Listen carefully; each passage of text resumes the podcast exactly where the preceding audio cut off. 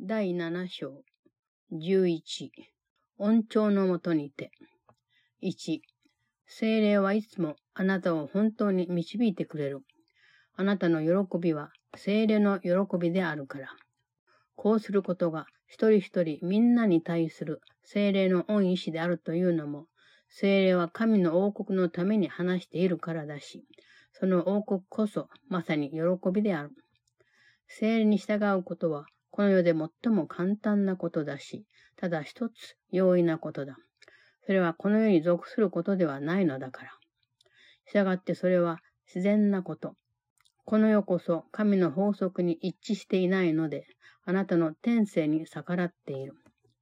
この世はあらゆるものにその難しさの順序というものを知覚する。それは自我が何一つ全く望ましいものだとは知覚しないからだ。奇跡には難しさの順序はないということを自分自身に実証することで、あなたは自分にとって自然な状態においては恩寵のもとにあるので、難しいことなど全然ないと自分で納得できるようになる。Chapter 7 11 The State of Grace. 1 The Holy Spirit will always guide you truly because your joy is His.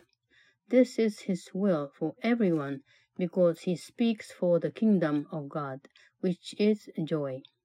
Following Him is therefore the easiest thing in the world, and the only thing that is easy, because it is not of the world. It is therefore natural. The world goes against your nature, being out of accord with God's laws. The world perceives orders of difficulty in everything. This is because the ego perceives nothing as wholly desirable.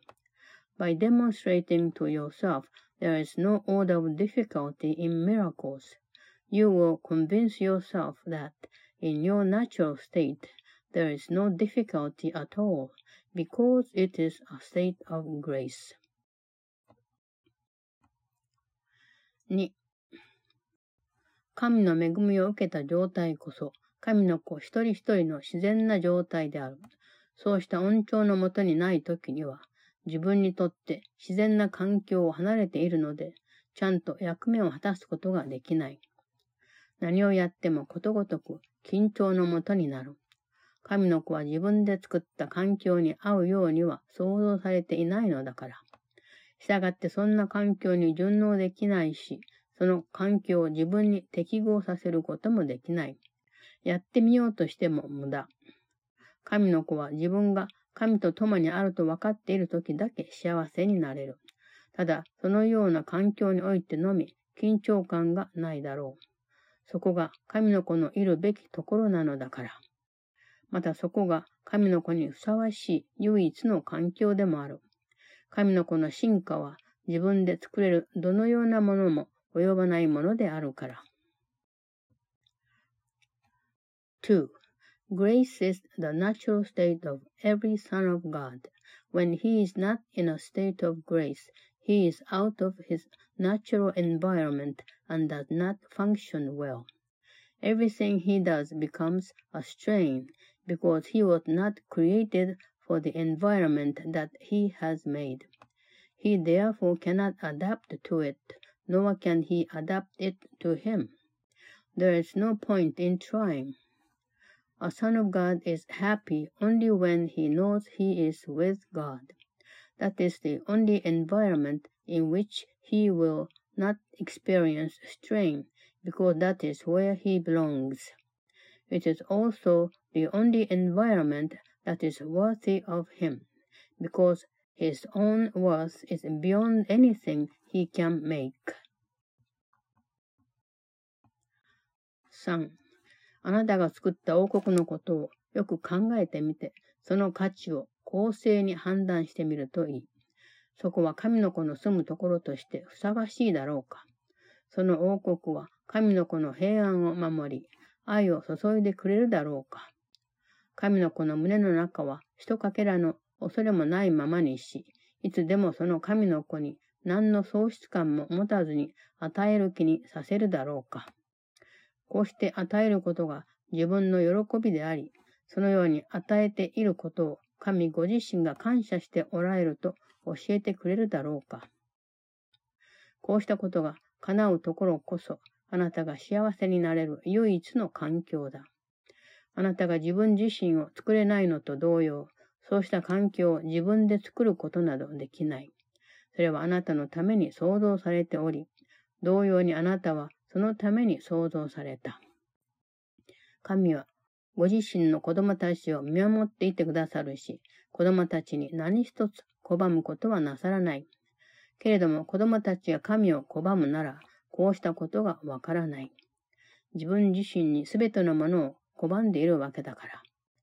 見たり、触ったり、思い出せるあらゆるものに、神の愛を与えることさえできるものが、文字通り自分自身に天国を拒んでいることになるのである。3. Consider the kingdom you have made and judge its worth fairly. Is it worthy to be a home for a child of God? Does it protect his peace and shine love upon him? Does it keep his heart untouched by fear and allow him to give always without any sense of loss? Does it teach him that this giving is his joy and that God himself thanks him for his giving? That is the only environment in which you can be happy. You cannot make it any more than you can make yourself. It has been created for you as you were created for it. God watches over his children and denies them nothing. Yet when they deny him, they do not know this because they deny themselves everything. You who could give the love of God to everything you see and touch and remember are literally denying heaven to yourself. 4. 神の国に神の国を教えるようにと私があなたを選んだということを思い出してほしい。この教えには例外などない。例外はないということこそまさに教えるべきことであるから。この教えを胸に抱き、神の国に戻ってくる恩子は一人残らず、恩子としての身分にある者たちを癒し、神に感謝を捧げている。この教えを学んだ者は、一人一人、みんな申し分のない教師となっている。それを精霊から学んだわけであるから。4. I call upon you to remember that I have chosen you to teach the kingdom to the kingdom. There are no exceptions to this lesson, because the lack of exception is the lesson. Every son who returns to the kingdom with this lesson in his heart has healed the sonship and given thanks to God. Everyone who learns this lesson has become the perfect teacher because he has learned it of the Holy Spirit.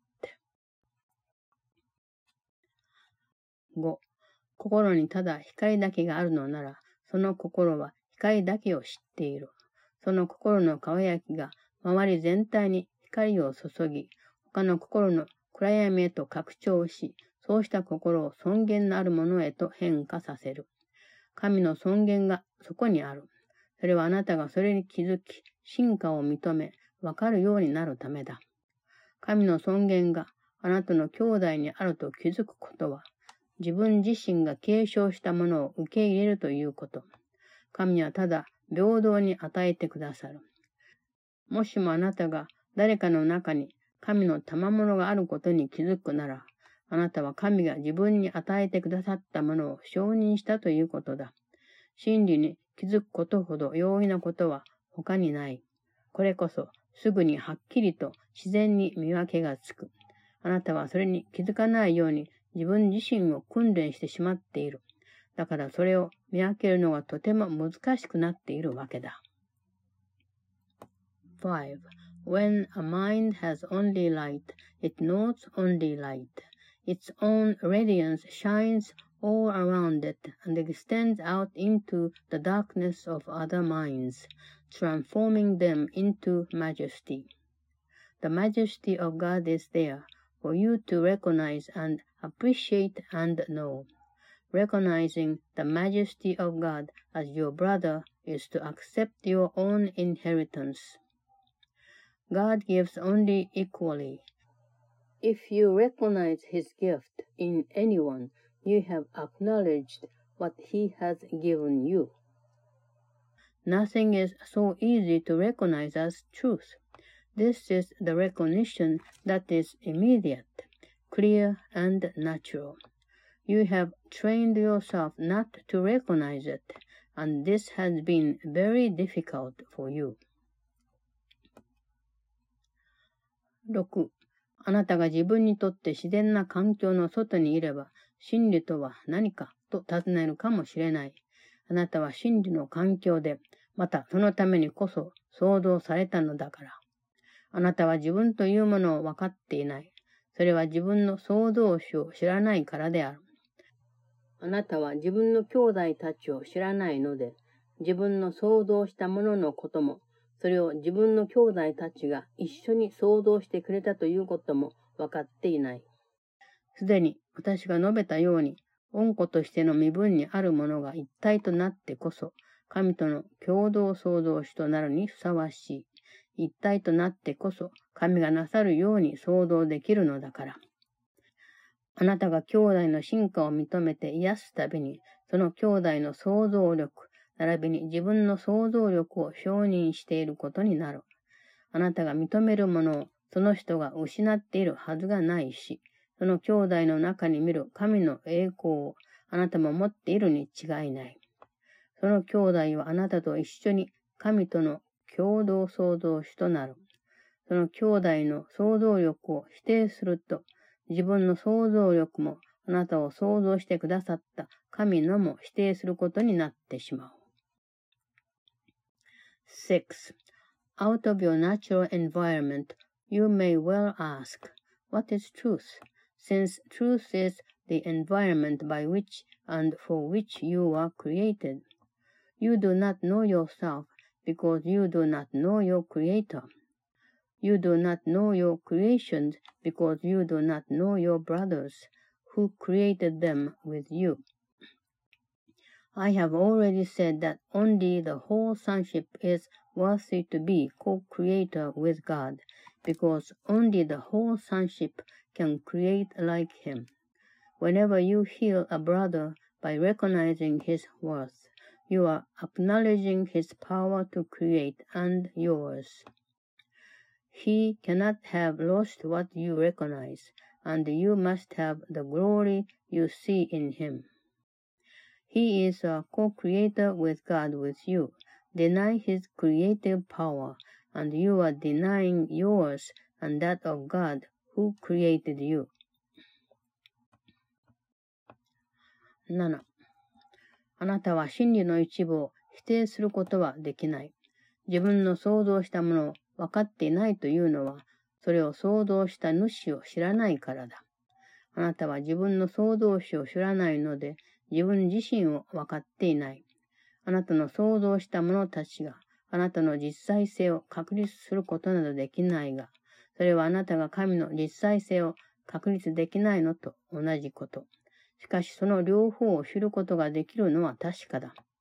実際するものは分かち合うことによって分かってくる。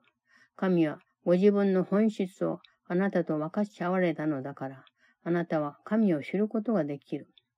だが創造なさったものすべても知らなければならない。